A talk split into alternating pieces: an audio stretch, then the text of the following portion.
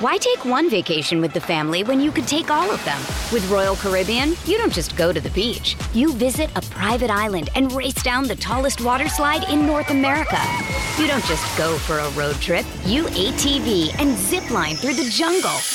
You don't just go somewhere new. You rappel down waterfalls and discover ancient temples. Because this isn't just any vacation. This is all the vacations. Come seek the Royal Caribbean. Ships Registry, Bahamas. Empire.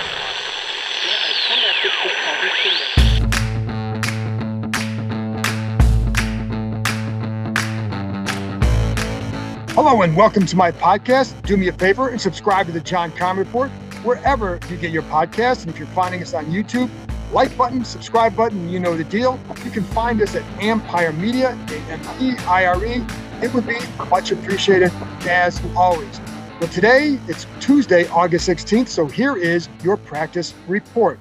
Let's start with the roster moves today, because Washington and all the teams must get down to eighty-five players as of four p.m. today. So Washington, as of this taping, has already released, or excuse me, made four roster moves to get down to eighty-six. They have actually eighty-seven on the roster, but David Bott is an international player, does not count toward that total. So their moves today released Deion Calhoun and Devontae Bosby, and then they placed Alex Arma and Samus Reyes on the reserved injured list. So what that means is those two players could come back this year if, if the team provides them with an injury settlement within seven days.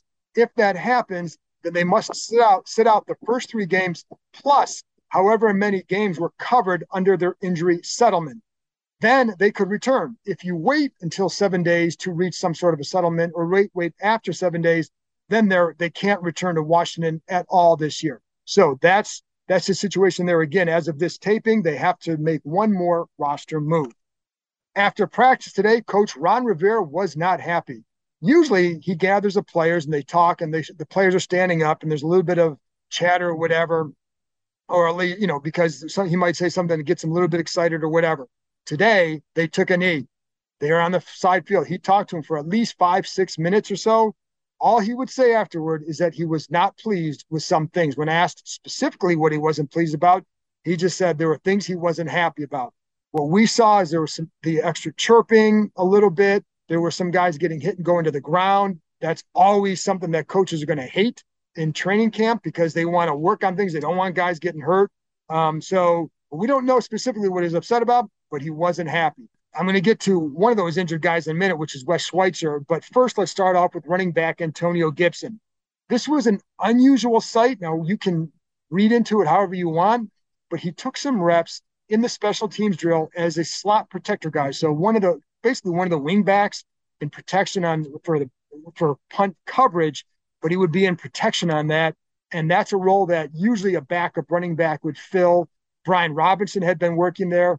And I think because of the way they're going to rotate their backs this year, it's probably worthwhile for Gibson to learn some of that. But it also clearly follows a game where he did have that fumble, and that fumble was a big deal to the coaches. So whether or not what this means for him down the road, I don't know yet. I think we have to wait and see what the actions are as far as how they play these guys, what the rotation is.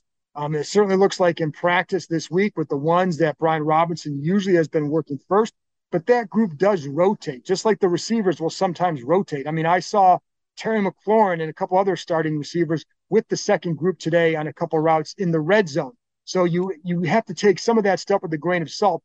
But watching him work in the on the punt team was certainly an unusual sight. And Nate Kaczor, the special teams coach, was working with him on a couple things. I will say Gibson had one really nice block on the first rep that he had, but you know, it is something that that's a role that usually Brian Robinson had been working in. Suffice it to say, they're not pleased with the fumbles. And even Scott Turner today, offensive coordinator, said it's something that, quote, has to be fixed. They know what he has to do. And again, it's a lot of running style and keeping that ball tight.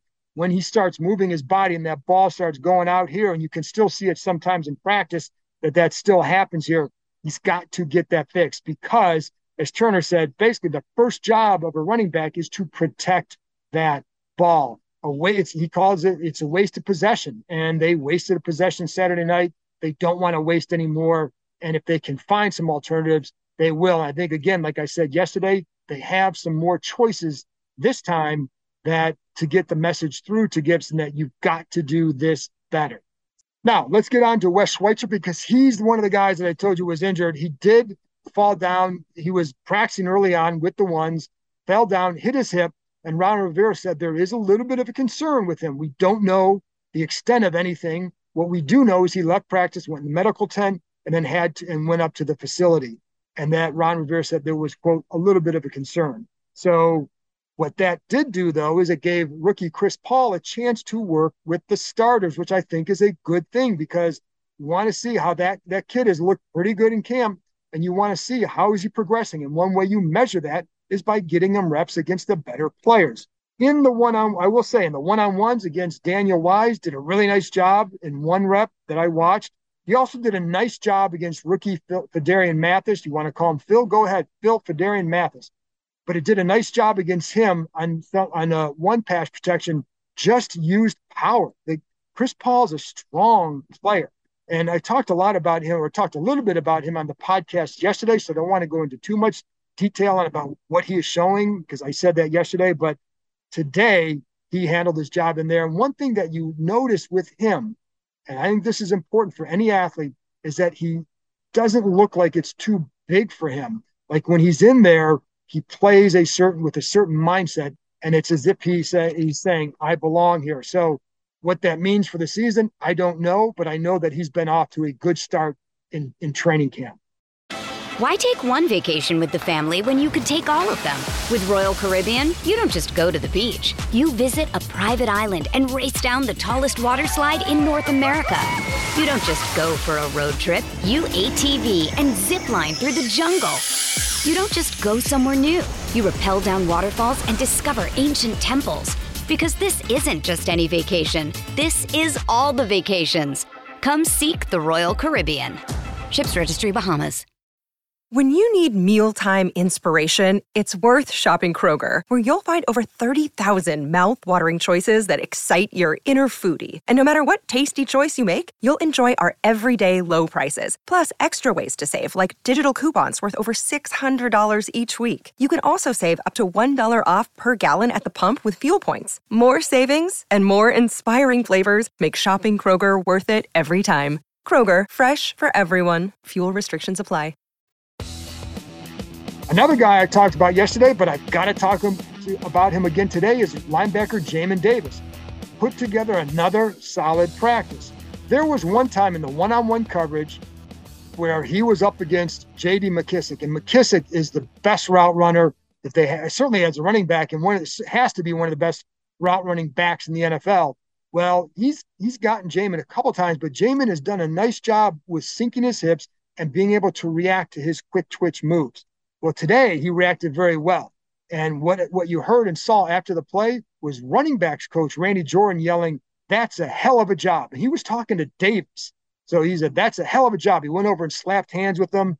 People yelling, whooping and hollering for what the defensive guys for, for Davis. So that's, again, that's something he does well. Then we get into practice. And there were three straight plays that he made in practice during eleven on eleven work. They said, okay, is this kid starting to get it? Because they need him to, for this defense to improve, he needs to get it. So on this particular series, the first rep defends uh, tight end Armani Rogers, not, uh, defends the ball, knocks it away. Second play, fills the hole, stops the running back. Nice play. Third play, he's working, looked like he was working as the mic. On the play, there's a pass play down the field. He drops back into coverage. Ball gets tipped. He hustles back to the ball, picks it off.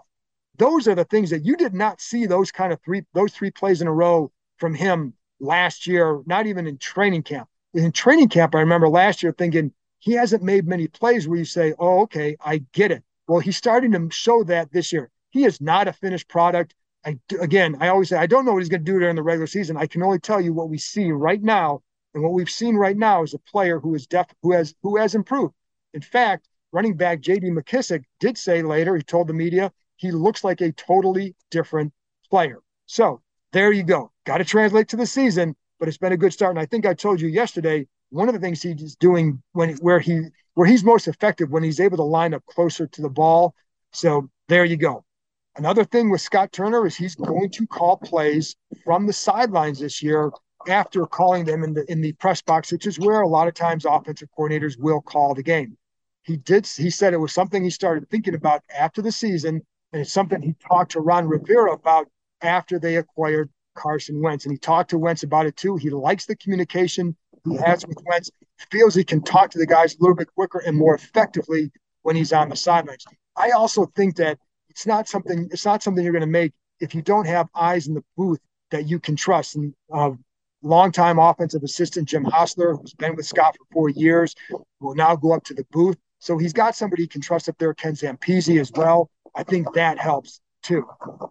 And one thing that uh, Turner and Wentz, um, or excuse me, Turner said about Wentz is that every day you can see that confidence level start to rise. Again, I think it's when guys get more comfortable in a setting and in an offense or a system, they look more comfortable. It's natural. And I think we're starting to see that. Again, I told you the other day, seeing more rhythm. Today was kind of an up and down day with the offense. You saw the defense winning, definitely more than a few routes. But I do see him starting to work more in sync with, with Terry McLaurin, throwing the ball before he breaks a couple of times. Had He had one nice ball to him where that was the case. But there was also another time, and I'm going to get into this a little bit later, where he throws the ball as he's breaking, but William Jackson picks it off because he's right there too. Um, but that's a ball where he's throwing with trust, thinking that McLaurin's going to win the route. And on that one, Jackson got the route. There was also another one down the sidelines that he threw to McLaurin over that McLaurin was able to go up and grab over the top defensive back Kendall Fuller. A nice ball, gave his guy a chance to win, and he did. So you're starting to see better rhythm between those two, and that's very important. You know, again, still a work in progress, but it's progressing, and that's the key. Again, I'll go back to William Jackson because I, we talked about this earlier, but he's actually looked a lot better this year than he has in, in past year, or excuse me, than he did last year. And some of that is just a confidence level. He's moving like a different player this year. And I even asked him, like, I asked him about that after, and he said he is more confident. And he said it, it helps when you when you're confident in what you're doing and what you see and what you know. And I think you're seeing that not just in zone coverage, but in man coverage as well. Finally, Danny Johnson had a tough, tougher game the other night. He's had a good camp, but he did not have a great game. Well, he made a highlight play in practice today uh, in the red zone drill, defending Dax Mill in the back of the end zone. Taylor Heineke throws the ball up high, and Johnson just reaches up one arm with his right hand, pulls it down with one arm, and just takes off down the field. Really nice play. And last thing is, I'm sorry, I said last thing, but I lied. I have one more. And this is just a little thing that happens in practice, but it's part of the teaching process. Nate Kaczor working with tight end Armani Rogers on kick coverage, or actually all the guys. And they're running through some kick returns and how to do with the with the with the upbacks right in front of the kick returner, and and where they need to be, where they need to position themselves. I mean, he's very precise. It's like if it's on this particular route, on this particular return, you've got to be right here. And if you're not, he's going to stop it and let you know you got to be right here. If you're two yards over here, it's not going to work because the angle is then messed up, and the angle that the, the coverage team is going to take is going to screw up the return. So they worked on that. And then one time he did praise, he did praise Rodgers because the ball, the returner in the end zone, you know, you get in the end, he catches the ball a couple yards deep in the end zone, but it's up to Rodgers on that play to signal when he and the up, other up back have to go. So he he was very vocal about it. Hold it, hold it, hold it, go. As soon as he hit the plane, and Kaczor stopped and praised him. It's just another lesson for a rookie. It's another way that that kid can try and to win a roster spot in addition to what he's showing on offense. So there you go. That's the practice report for Tuesday, August sixteenth. I'll be back with another one on Wednesday, August seventeenth. So I will talk to you next time.